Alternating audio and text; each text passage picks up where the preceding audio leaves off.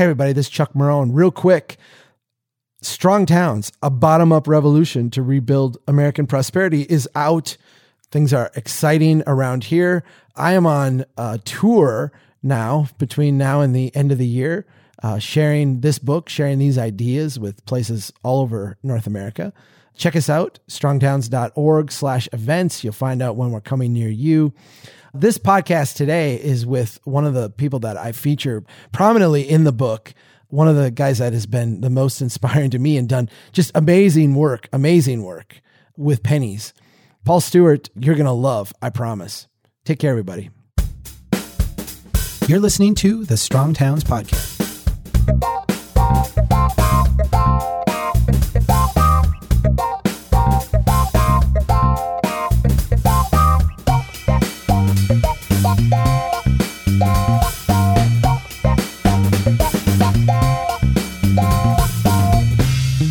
Hey, everybody, this is Chuck Marohn. Welcome back to the Strong Towns podcast.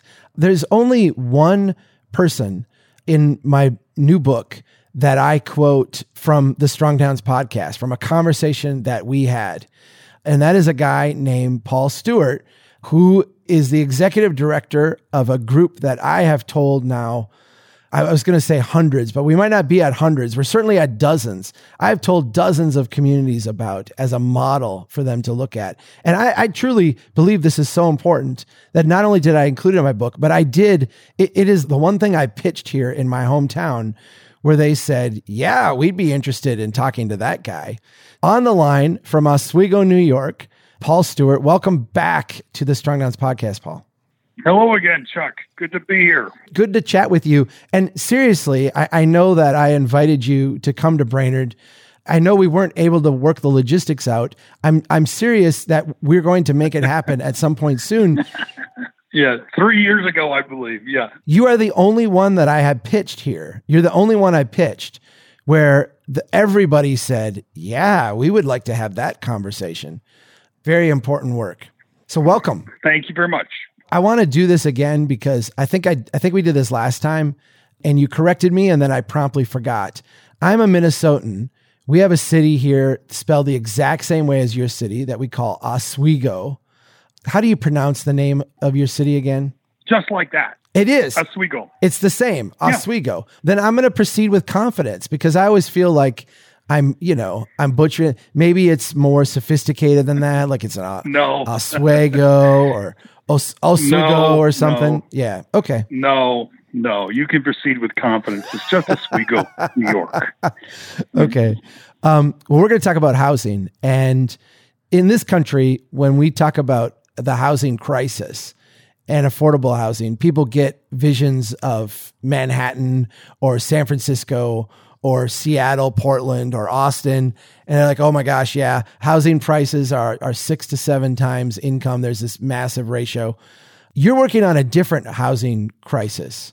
And the one that I find predominates in America and is really not spoken about. Can we go back like a decade, maybe, or even more, and talk about what the, the neighborhoods of Oswego look like? You know, the, the challenge that you're facing kind of in a macro sense? I'm glad you brought that up. I mean, I also see the national conversation about affordable housing and and and, and markets where people are priced out of living there and it seems to get all the attention when in fact that's not the relevant problem for probably the vast majority of middle to small cities throughout the United States, including ours. So that conversation just sails right past us. I mean, you're talking about, you know, the challenge that is faced by uh, many uh, uh, sort of post-industrial cities is actually population loss, the net out migration of families over the last 30 to 40 to 50 years. And as a result of that, an excess of housing supply relative to the population that's there. You know, in the case of Oswego, a community built for a population of 25,000 that peaked in the oh, late 60s, early 70s in terms of population, at around 25,000 and, and is now, you know, 18,000. So when you have those sorts of characteristics, um, you you you tend to lose owner occupancy. You have a lower population than before because supply now exceeds demand. Your housing prices actually are dropping, And cities like these need to worry about attracting and maintaining residents and how to stay strong. They would gladly welcome more people wanting to move into them. But uh, historically, the trend has been in many of the Rust Belt cities just the opposite. And so rather than solving the problem of affordability, which is not the primary challenge of a city like Oswego to solve, the primary challenge for us to solve is one of demand. And that is demand for living in our community, demand to want to buy the houses in our community, demand to grow our community so we can become more fiscally solvent, we can become more stable, and our, our, our neighborhoods can strengthen. And so, in that respect, uh, affordability is not the challenge; it's market demand is the challenge. Right. Here in my town of Brainerd, when we look at this challenge, what we have decided, uh, and I think this is, you're the exception to this in a way. So this is something I see everywhere. What we have decided is the way to deal with this problem is basically to try to become more attractive to people who don't live here. And a lot of times that means how do we lower our prices? So, how do we um, give away more infrastructure? How do we give away building permits? How do we give away land and give away houses and, and, and make things as cheap as possible? How do we give away our services? And then how do we subsidize, in a sense, the kind of things that we that we want to see? It's an outward looking philosophy. How do we become more attractive to someone who's not here? I'm not saying your city's done none of that, but you've also layered on you you have your group uh, has layered on this more inward facing kind of mindset. Can you talk just about the difference between those two mindsets? Yeah, I'll be happy to. What you just described is what I call the desperate date syndrome, which is where yeah. yeah, like please come and, and we'll we'll we'll do anything to attract you. We'll give this away. We'll subsidize this. We'll um, we'll give you all sorts of tax breaks. Look, our housing is so cheap. You know what can we do? And it comes from a place of a lack of confidence in what you have to offer. And, and in doing, and ironically, in doing so, in, in giving the shop away, you literally begin to devalue your own community uh, because many times uh, what people think the outside community wants in in your community is not necessarily what they really want, and it is not likely to make you stronger. It's likely to make you weaker. You know, we can talk all day about things like you talk about often, like uh, um, increasing automotive access to your downtown and things like that, so so people can more easily and quickly commute in and out. But it also applies even in neighborhoods. We take a completely different approach to the problem of attracting people. We say first and foremost, we want to get something what we call healthy neighborhoods in our community. And, and a healthy neighborhood is a very straightforward concept. And that is a healthy neighborhood is a place where it makes sense to invest your time and your energy and your money.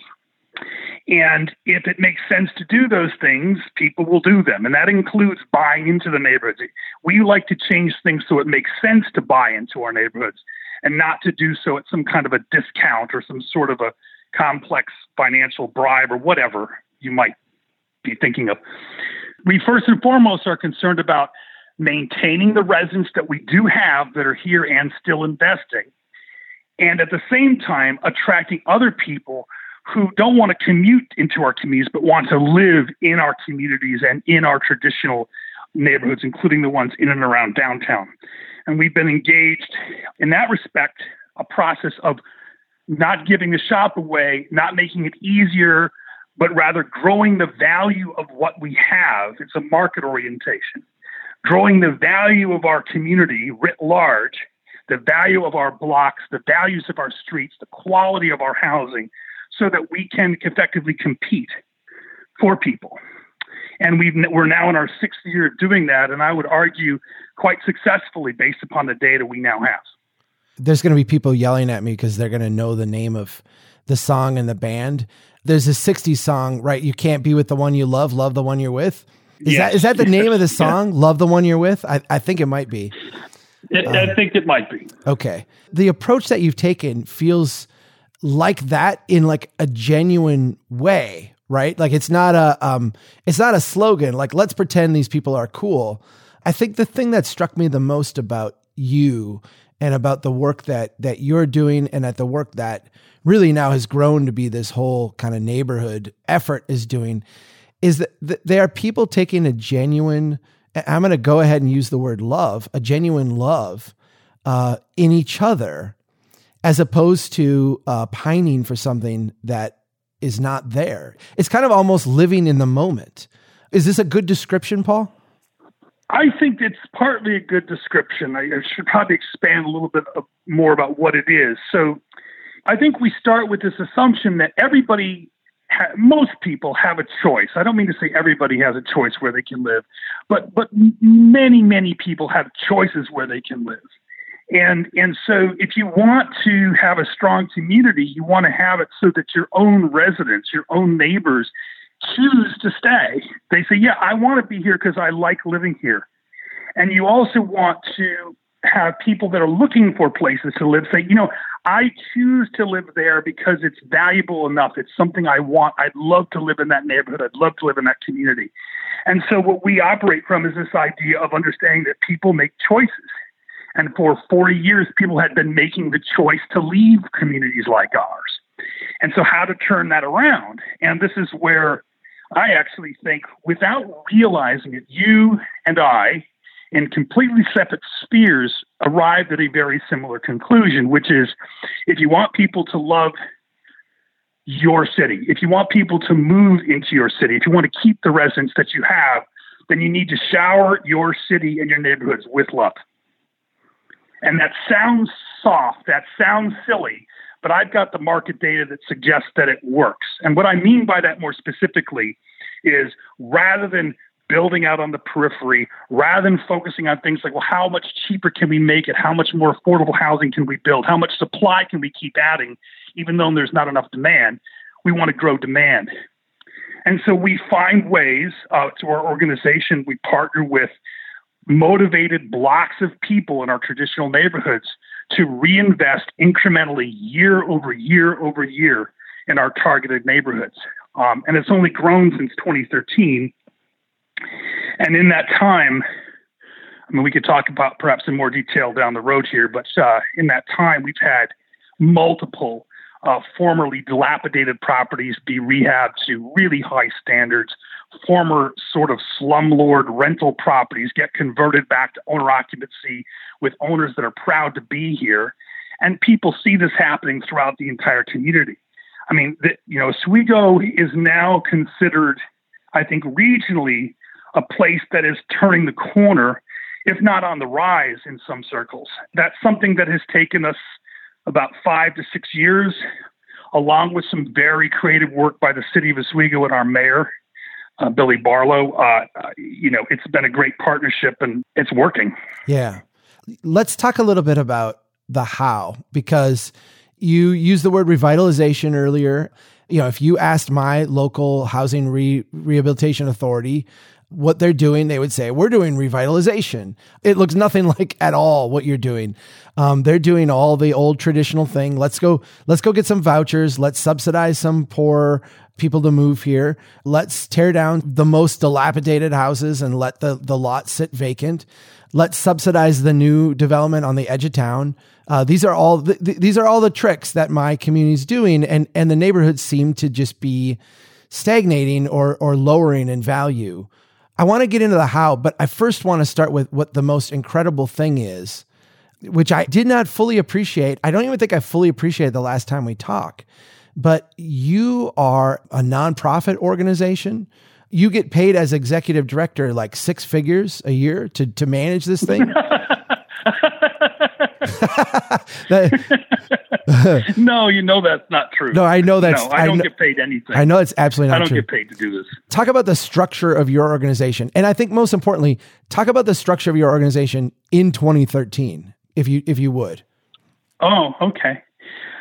I think people should know off the gate that um, the sort of revolution that is occurring in the city of Oswego started out with just a homeowner like myself growing frustrated with the status quo. And you know, me and my husband Steve Phillips, we we bought this old house. We we began to restore it, and we it was a multi-year project. And as we the more and more we got into it, we saw the conditions around the city sort of going the other way. And, and we're like, we can't stay here and, and continue to invest in our time and our energy and our money into a place if, if the place is going to just fall apart around us. And so I became very concerned back in 2011, 2012. I said, look, no one's going to solve this problem. No one's coming to save my city for me. So what is it that I can do? What is it that we can do? Uh, we did some research, uh, quite a bit, in fact, literally first online, just finding out different models for how neighborhoods and cities are turned around. What do other cities do? What what has worked? What doesn't work? Because what we were doing, which you described earlier, all those traditional community development approaches, total failure, complete waste of time, very expensive, and the city still declined. All the affordable housing projects, all the all the different initiatives, waste of time. And I'm on the ground, and my neighbors and I, we all knew it. We, you know, sort of figured out this model called the Healthy Neighborhoods Model, which I talked about a few years ago that was first uh, coined by David Boehlke in the 1990s. It basically uh, turned the traditional community revitalization model on its head and started getting on a growth or a build on strengths approach to a city, which we can talk about. But when you talk about the organization, it started out as just me getting a couple neighbors from some nearby neighborhoods that I knew were facing the same issues on board, and essentially forming a volunteer organization and um, with a little twist in that because I am a faculty member at the State University of New York in Oswego, which is a great institution, I had a history of writing federal grants for scientific research. And I thought, you know, I can do this. I can retask myself and start to work at community development. You know, I was a neurobehavioral toxicologist. which has nothing to do with this stuff, right? But what I ended up doing is I approached a local foundation, the Richard S. Shineman Foundation, and approached them with an idea about designing an approach for the city of Oswego that involved, rather than trying to fix what's broken, building on what's working. And I could write that grant through the SUNY Oswego, the, the State University of New York in Oswego. I could write a grant through them and be administered through the business office there. And that sort of functioned as our fiduciary. And so since that time, six years later, we've leveraged now I think it's over three million, it might be three and a half million by the end of this year, and private investment in some in the in the targeted neighborhoods where we work and we're only growing. But this is an all volunteer organization. It is absolutely accessible. It does not require an advanced planning degree. It requires commitment and it really, to be frank, acknowledging that most people that live in these traditional neighborhoods, they know what needs to happen. And, and this put us in a position to help what needs to happen happen. Right. Let's talk about the mechanism then. How? This is really the trick to it. This idea of, and maybe we should dwell on the confidence aspect first. What I find, and I've written about this now quite a few times, is this narrative in my community where, well, the people in these declining neighborhoods, you know, they're just a little bit different than us. We have pride of place, we care about our place, but they don't. They're just different. They have got maybe different values or different morals or different, you know, thoughts about what a place. So when we go there and we see decline, what we're seeing is this deficient group of people who just don't know how to take care of stuff that is the narrative in my community for decline. And that is a narrative that that I've always rejected. But you actually gave me the language to talk about this in terms of, of human wants and needs and, and, and desires. And I think it's beautiful. Can you talk a little bit about what's actually going on in the the hearts and minds of people in neighborhoods like this? And then let's transition into how you actually started to attack that problem. Yeah, it's very convenient to say, oh, well, those are the neighborhoods where people don't care, and well, you know, um, they just don't have the ability or wherewithal, and therefore we really can't do anything about that. And and that's very self-serving and convenient uh, for a broader community to walk away from neighborhoods. But in fact, um, an econometric analysis of our community showed quite the opposite. So, for example, if you looked at our incomes and housing values, despite being, you know, a middle to lower income community Oswego, New York, data showed quite clearly in 2013 that about every year, in aggregate, uh, people that lived inside the city of Oswego were withholding about $23 million in investments that they could plainly afford to invest in their homes and their yards and their neighborhoods, but which they were not doing. And that in any other healthy community would normally be happening. Given our incomes relative to our housing values, that's what the data showed. The question is, why not? Why were we not investing? And it comes down to what? The signals are that the neighborhoods were sending, and an issue that what we refer to as market confidence. Charles Buki, who's um, really brilliant individual that works at a firm called CZB in Alexandria, Virginia, that we partnered with, used a great term. And he said, confidence is the currency that all neighborhoods trade on. And I want to explore that for a moment. When you are in a community, let's say, you know, for whatever, regardless of why it started, you know, we all know that we lost employment, lost manufacturing in the Rust Belt and in the Midwest. People left. And when people leave, that can create shock waves in the community. As the factory closes down or an employer leaves, people move away and people begin to lose faith and confidence in the future of their own community, understandably so. The trouble is, is that that prospect, that concept of, of confidence in the future, actually can become a huge determinant in what happens next. So it works somewhat like this.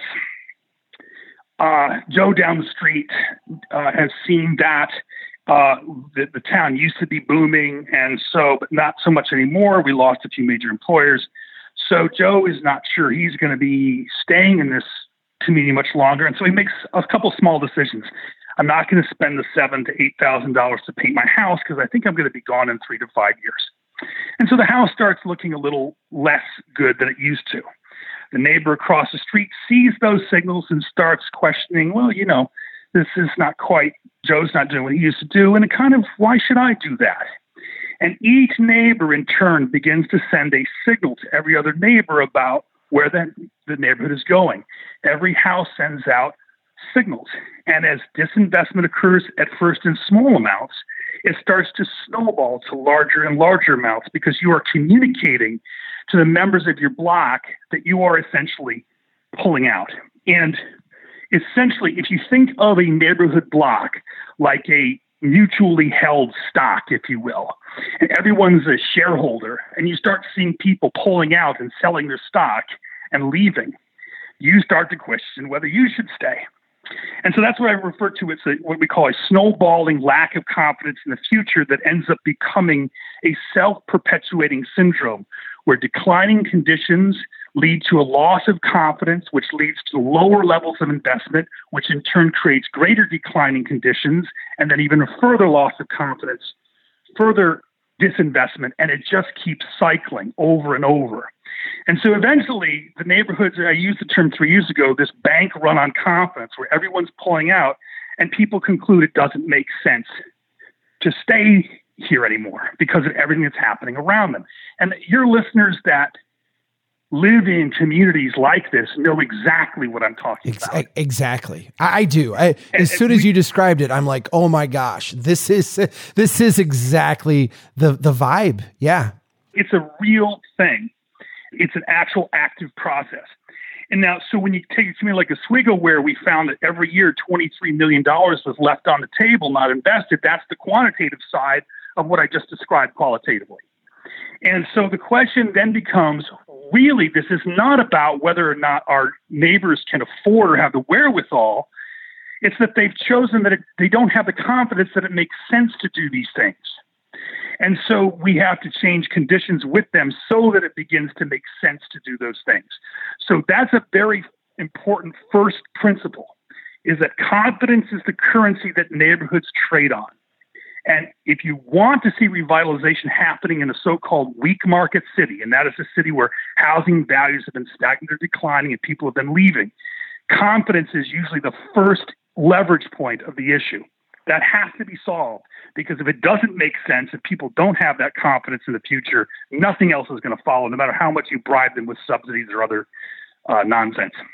The idea that in 2013 you started as this handful of people who cared about their place you wrote a grant and then you you tapped into your family's trust fund uh, you yes. know billion dollar trust fund and just started paying for things right isn't that isn't that what happened Who, whose family's billion dollar trust fund no no no no no no no no no what we what we kind of came to is to realize we had to have a strategy when you're looking at there is not enough money that's ever going to be coming to our community that would ever be able to bring back our neighborhoods. If you're waiting for someone to come along and save the neighborhood or some other employer to come here, you're going to be waiting a long time. So it really became clear it was up to us. That is up to the individual members of our community and our neighbors. Because because we had the collective, I mean, you talk about sidelined wealth, $23 million a year that could be leveraged if we if, if neighbors concluded it made sense to do so would be far beyond what any typical community development grant would leverage. So, how do we access that sideline capital? How do we change conditions so that individual homeowners and renters themselves begin investing themselves? So, second principle the shortest path to uh, a distressed community towards revitalization, the shortest distance to that route is to stop trying to fix what's broken, but to build on your strengths build on what's working rather than trying to fix what's broken. So the ne- so the next second principle, this build on strengths philosophy, which meant literally mapping out our city and the conditions of our neighborhoods, wasn't that hard to do. Where we had really really strong neighborhoods, where we had neighborhoods that were sort of transitional or in between, and where we had neighborhoods that are really in frank distress. And unlike traditional community development approaches, which typically focus on that last area, the most distressed areas, usually with too few dollars and, and not enough confidence in the people there to leverage uh, a recovery, we focused on the so called middle markets, which are those neighborhoods where you still have some value there. You still have homeowners there that care and they're still painting and taking care of things, but they're losing confidence because they see blight headed their way. They see things slowly uh, getting worse around their block, and those are your neighbors. They are they are, they are the, the first place you go because that is the block where if you intervene now, you know the ability to recover that block uh, affordably is really good. It'll the cost will pale in comparison if you wait till that block is tipped we identify these so-called middle markets some people call transitional the place where you can actually build on a place that still has some working things that are still sort of working there but they need they need some intervention we obviously don't go to the strongest of strong places because those don't need um, intervention they're functioning just well i mean we're not out a lot of those are on the periphery of our town as you've described this i think of like just the concept of triage on a battlefield right Yes. Oh, absolutely. You you you treat the patients that you can save in the near term. Unlike human beings, blocks don't just die in a day or two. I mean, we actually over time begin to get to work in more difficult neighborhoods over time because we've stabilized the stronger one nearby and we start spreading. So I'll get to that.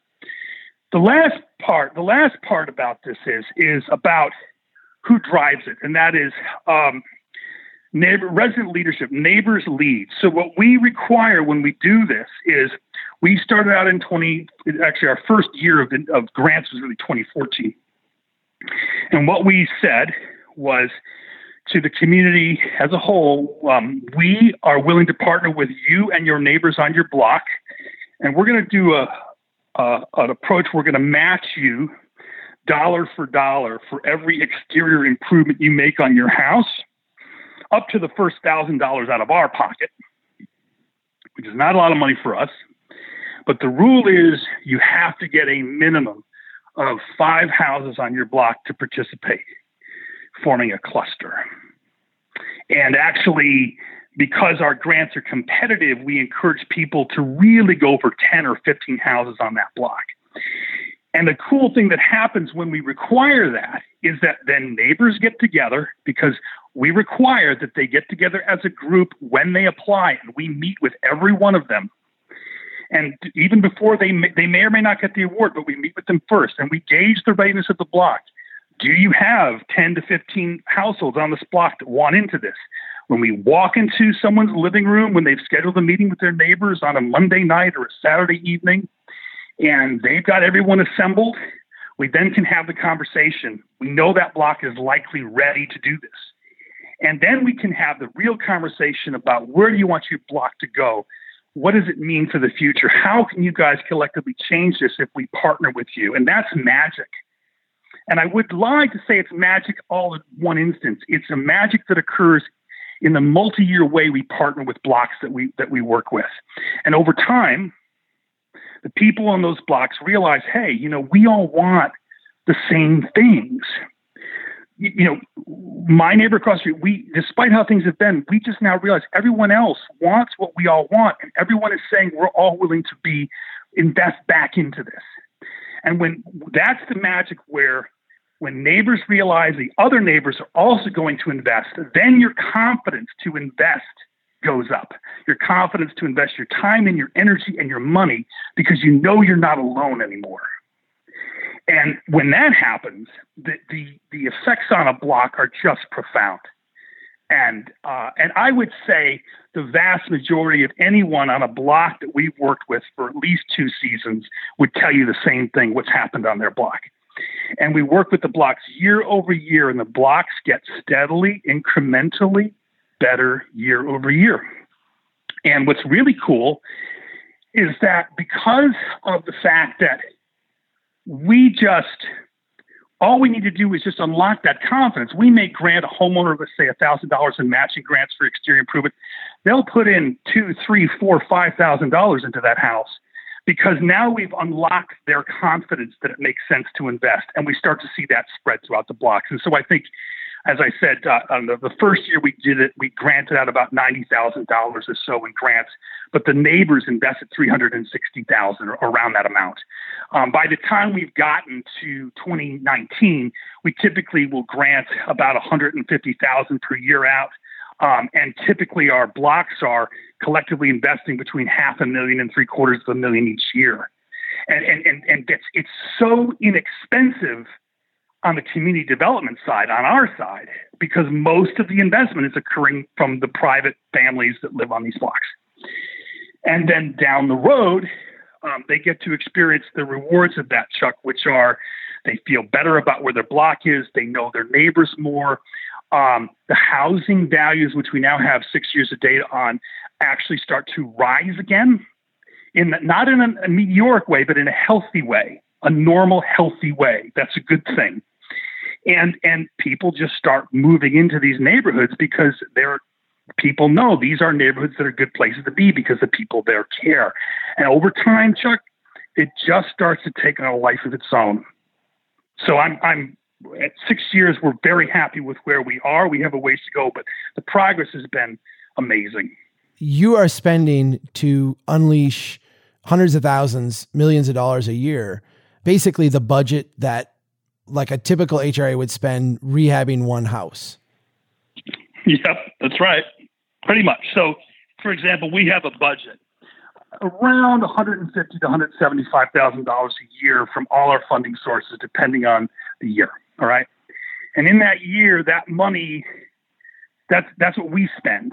That money leverages around uh, half a million to six hundred thousand every year we basically are leveraging the private capital of individuals. So we could do a traditional community development approach and say, oh, let's take the $150,000 and maybe we can rehab one or two or maybe three, if you're lucky, um, subsidized housing units in a distressed neighborhood to make more affordable housing.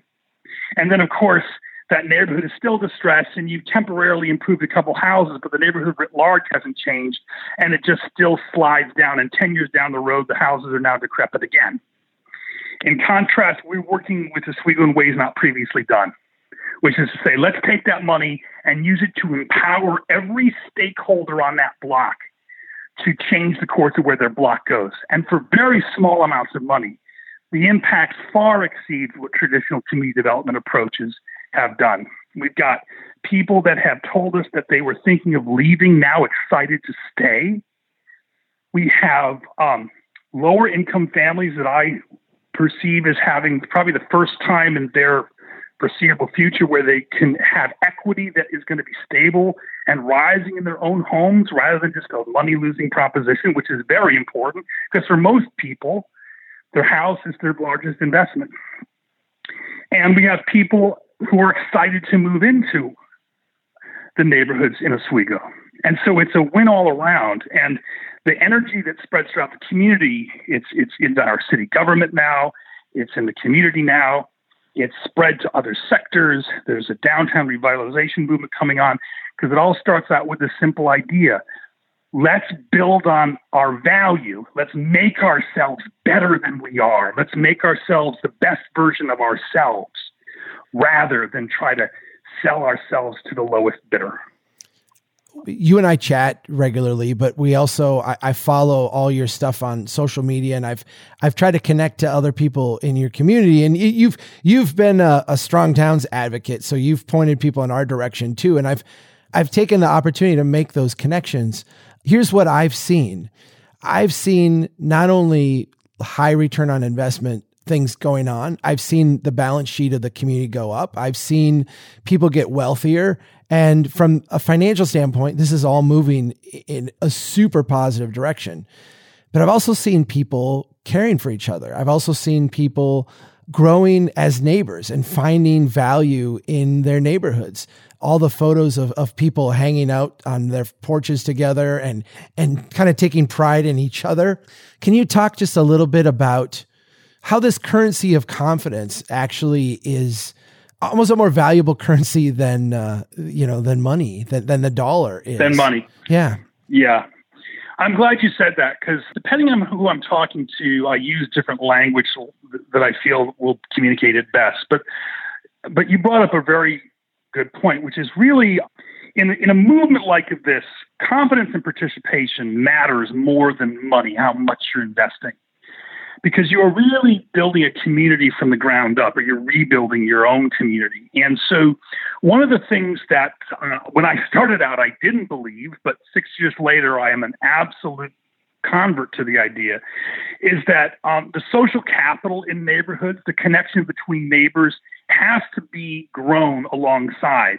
If that's not there, if neighbors don't know each other or they don't trust each other, there's no way you're going to get them to work as a team to, to move a block forward. And so everything that we do with neighbors, whether it's a, a particular type of grant, if it's the block challenge grant, or if it's say one of our neighborhood pride grants that involves improving streets and tree plantings and things like that, we always require that a minimum number of neighbors have to be involved, a certain threshold before we'll even fund the block. And so that's the initial carrot. But once they join in, the neighbors are working together, getting to know each other.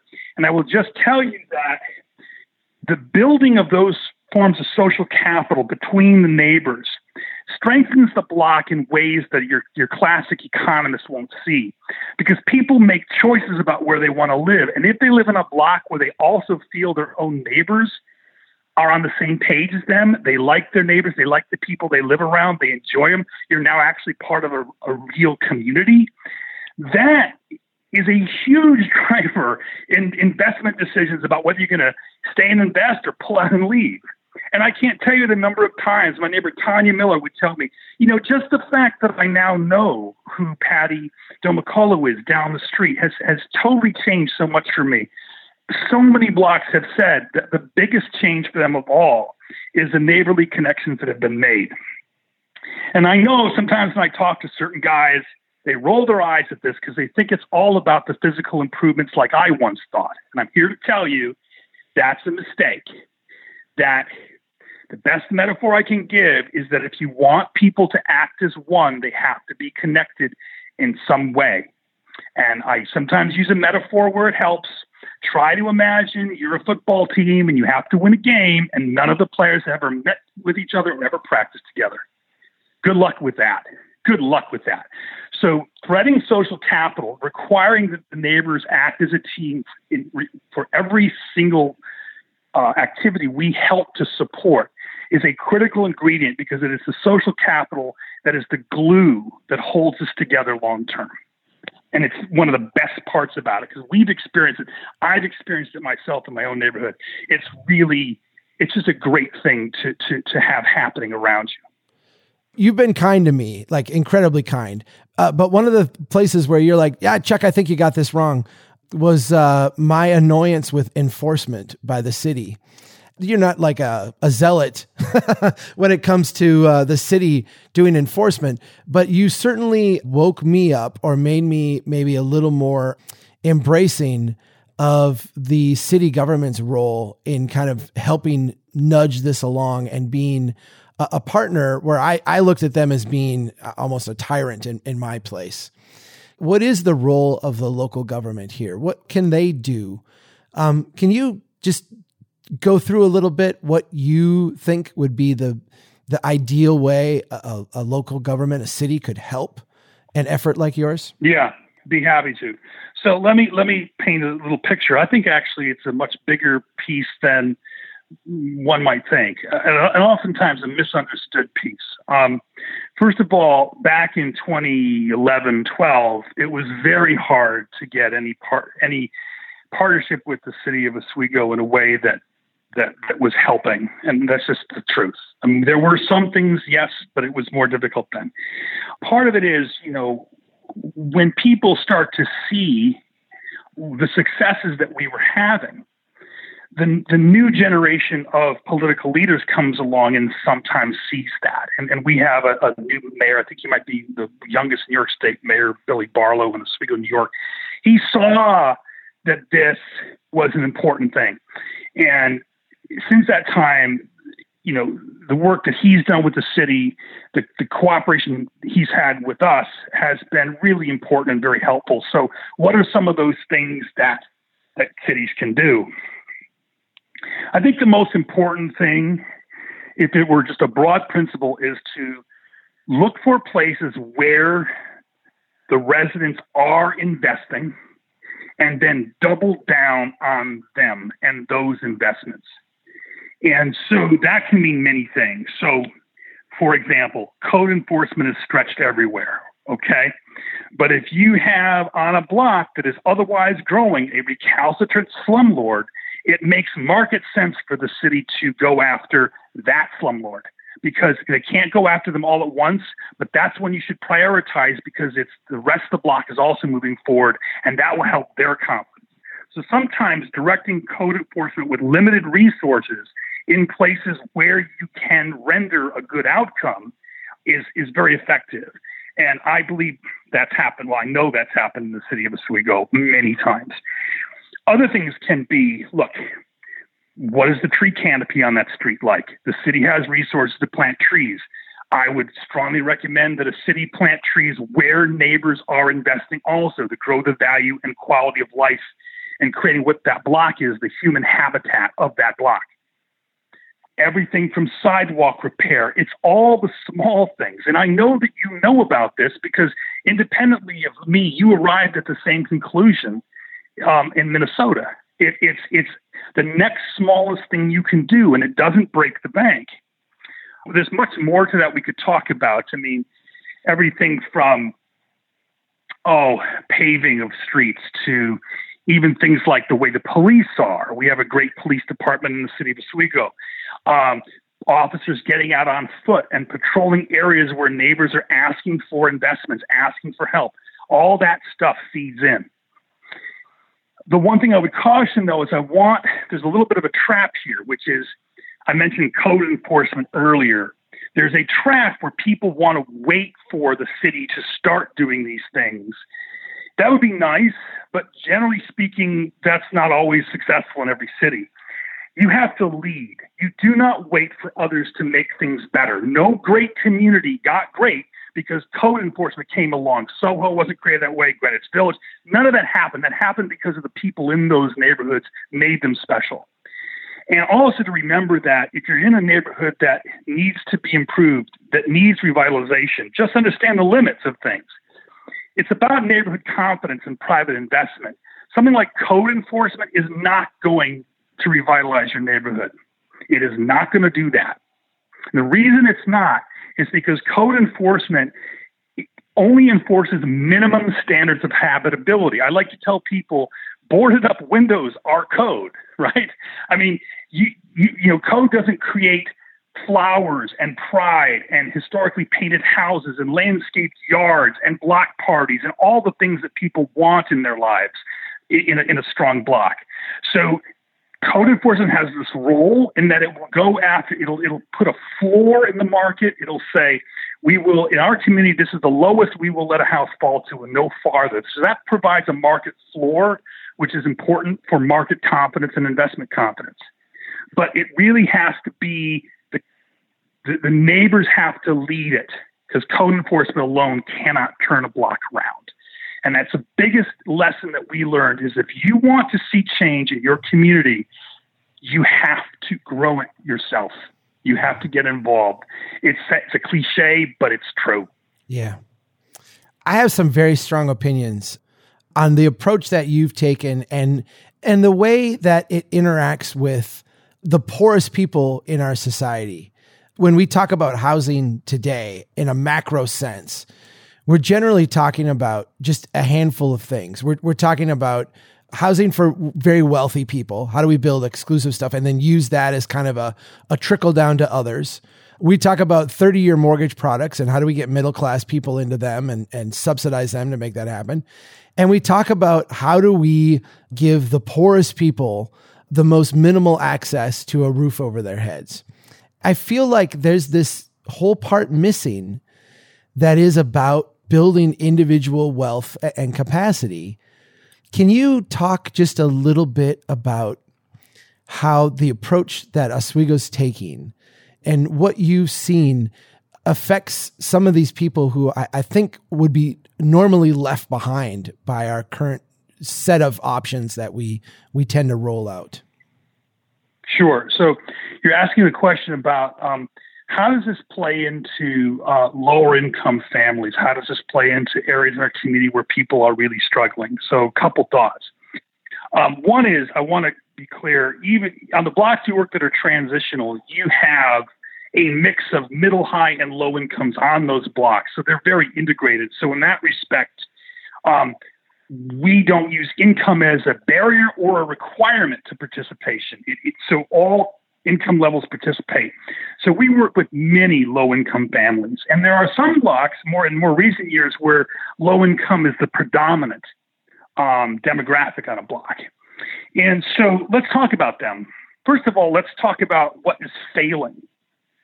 And, and what's failing is, you know, large top-down programs that that sort of subsidize the rehab of individual homes here and there wherever you can get a Section 8 voucher to go. And typically, Section 8 vouchers aggregate in weak neighborhoods, and you start to reconcentrate poverty in clustered areas, which is associated with all sorts of very bad long term outcomes educationally and socially and economically.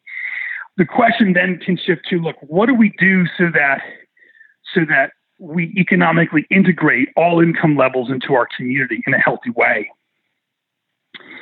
So, in one particular block that I work on in the city of Oswego, you know, they they surprise you. You know, this one block, you know, approached me one year by this one block leader, and she expressed an interest in working with us. And I knew that block was struggling, and I knew it was predominantly low income block. But we said, you know what? Let's try it because we want to do experiments, and this isn't too far off where we're working now. Let's let's try it out. So we tried it.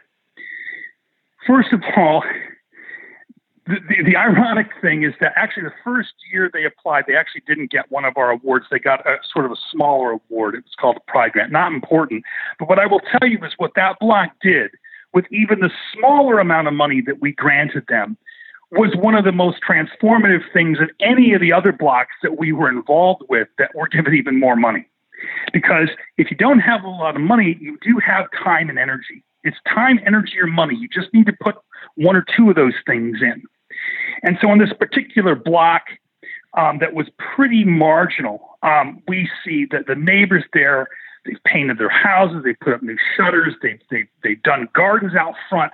The neighborhood is palpably changing. The people in it are socializing. I can't tell you the number of times I've gone down there and they're all outside, hanging out, talking together. And this particular year, um, we talked about the fact that they just don't have enough tree coverage in their block. And uh, they agreed, yeah, we think we need trees on that block. So we work with them in the city of Oswego to get trees planted. And what's happening on their block, and, and I'm not, not, it's not to say that it just happens overnight or that it's a linear trajectory, but that block has been getting incrementally stronger every year. And then the people that live there, what, what the benefit for them is not only just being in a stronger block that feels better, and their quality of life is improved and they know their neighbors. Those are all the important things. But long term, you're talking about the real potential of stable or rising home equity. And there are homeowners on that block, right? You know, especially at the lower income areas. If you own a home, then that is going to be your largest investment. And so it is in everyone's best interest, all income levels, that your investments are protected over time so that by the time you are far older and it's time to downsize or maybe you can no longer live in a house by yourself whatever happens in old age when you sell your house you actually can sell it at a price that has a dramatic effect on the quality of life you're going to have after you leave. The worst thing we can do is let just let blocks go let them slide and so that then when someone gets much older and they, they sell their house at a loss 30 years down the road and they have no wealth, that, that's the crime. And so we strengthen neighborhoods, and the, the happy thing is that as the neighborhood strengthen, strengthens, of course the values of the houses will tend to strengthen along with it because as the neighborhood gets stronger, people are going to want to move into it. And I should probably say, I know what's on people's minds, so I want to get it out there right now. I hear the clarion cries about gentrification in the background. Gentrification is worrying about gentrification in cities like Oswego, New York, or Fulton, New York, or Brainerd, Minnesota, is like worrying that if you feed a starving person food, they're going to become morbidly obese. That that is so far away from where we're at. These are blocks that need investment so that they can become healthy. And part of investing means growing the quality of that block, growing the capacity of the neighbors on that block to improve their circumstances. And that also is going to mean if you're successful, demand for that block will rise. And yes, you'll see an increase in housing prices. But unlike displacement and gentrification, we're not pushing people out. We're growing the wealth of the people that are there. That's the goal. That's one of the goals. You can't, on one hand, worry about distressed neighborhoods and concentrated poverty and blight and want revitalization, but then on the other hand say, no, but we don't want wealth coming into a neighborhood. That's an incoherent approach. You, you, you have to let the neighborhood grow. I want to close with a couple things. The first one is that I have told so many people about you uh, about the work being done in Oswego. And I know they've started to call you and say, Hey, uh, could you help us out? Could you, you know, give us some advice? And what I've told you as a friend uh, is that your time is incredibly valuable you were like where I was a decade ago, where if someone called me, I was so happy to talk that I'd be like, "Yeah, let's get together," and I'd fly across the whole country on my own time just to uh, just to share this message because I was so passionate about it. I feel like you're like this missionary. I want to say this to people listening: call Paul, ask him your question, but help him out. He's on a deal here too. I would love you to be one of these people out speaking and doing workshops and talking to others because it's a it's a gift you have. And uh, while you love us, uh, your city, and I, I respect that, I really would like to see your ideas and your approach replicated in cities across the country because it would do a lot of good for a lot of people. So let me just close with this. When I take stock of my own life and who I am and, and what I'm good at and what I'm not good at. All the things that I would like to be, you have those things. I'm saying this with all genuine and sincerity. Uh, you're my hero. I mean, you you're out there with the capacity to do things and relate to people and and and just make things happen in a way that I have personally struggled to do. And and I take a lot of inspiration from you and what you've done. And and I feel like just knowing you has made me in many ways a better person. So I, I just wanted to close with that. Thank you because uh, you know you and I are friends and and and we talk a lot and I I know that I mean a lot to you and I, I I'm glad that's true but I just wanted to make sure that that you knew that you've had a profound effect on me and I'm just very grateful for uh, for our friendship. Wow, I appreciate that, Chuck. Seriously, um, the feeling is mutual in that you guys, Strong Towns, has given us a vocabulary in places where we were missing letters. And I just love the fact there's something important about the fact that without even knowing each other, we came to similar conclusions independently. What I would close with about whether one is a hero or whatever is I want to remind people that, you know, one of the most important things that I ever heard was a phrase I use often in talks I give. You know, when it comes to achieving what you, you think you need to do in your neighborhood or your block, if you look ahead and it seems to be daunting, just remember this you are better than you think you are. You can do more than you think you can. That's what I tell myself. Absolutely. Paul, Stewart, what, what is the best way for people to get a hold of you? The best way to reach me is via email at our um, our Google email. So it is it's long, unfortunately. It's I'll say it, then we'll spell it out perhaps. It's it's Oswego Renaissance at gmail.com no spaces. So it's Oswego is spelled O S W E G O. And then the word Renaissance, I won't spell that out. You can look it up at gmail.com. And I, I usually am able to get back. Used to be uh, quicker. Now within a couple days, I can usually get back. And I'd be happy to chat with people uh, if, if they're looking for ideas and thoughts. Sure. And the group is the Oswego Renaissance Association. Check them out online. Follow them on Facebook because if you follow them on Facebook, you're going to get a lot of uh, inspiring stories pumped out to you. Thank you for taking the time, friend. And seriously, I hope you know that I have been working to get you here to Brainerd, and we will absolutely make that happen at some point. I'm trying to get the community ready because I don't want to waste I feel like I, am going to have this chance and uh, I don't want to waste it. So, uh, yeah, thank you for being patient with me. Absolutely, no problem. I, I always enjoy our conversations. Well, and, and give your uh, your tiny little lap dog a, uh, a, a a bone for me. All right. Oh, my 100 pound shepherd Max. yes. Uh, the Velociraptor that is my dog. Yes, yes. It's funny He's because You've uh, you've seen Gryffindor's photos now. When we got him, um, yeah. my girls wanted a, a tiny little uh, yippy dog, you know, and and we kind of compromised. We were going to get a dog that we thought would be around like thirty or forty pounds, maybe, and he's yeah topping out at ninety. so yeah, there you go, ninety pounds. It's like having a small horse in the house. But they're big babies, yeah. aren't they? Yes, they are. I mean, my dog Max is a complete like puppy. He just doesn't realize he's a hundred pounds, and so you know you have to be accustomed to getting tackled now and again. And but he's a good boy, and you know he's he's a and he loves people. He just wants to play all the time. Right. Well, thank you. Let's talk again soon. Thank you, Chuck. Yep. Take care, Paul. Bye bye. Take care. Bye bye. And thanks, everybody. I know that was inspiring. I'm so proud to be able to share that kind of stuff with you. I talk about Paul in the book. There's a lot in there uh, that we can all learn from and copy and do in our own places. So go do it. Keep doing what you can, everyone, to build a strong town. Take care.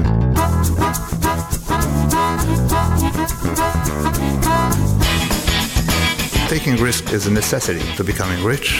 It's also a necessity to going bankrupt. Bill, Bill, Bill, Bill, that's the story. They know that America's one big pothole right now. just to echo what you said, there are no silver bullet solutions. Chuck Marohn, this has been fascinating.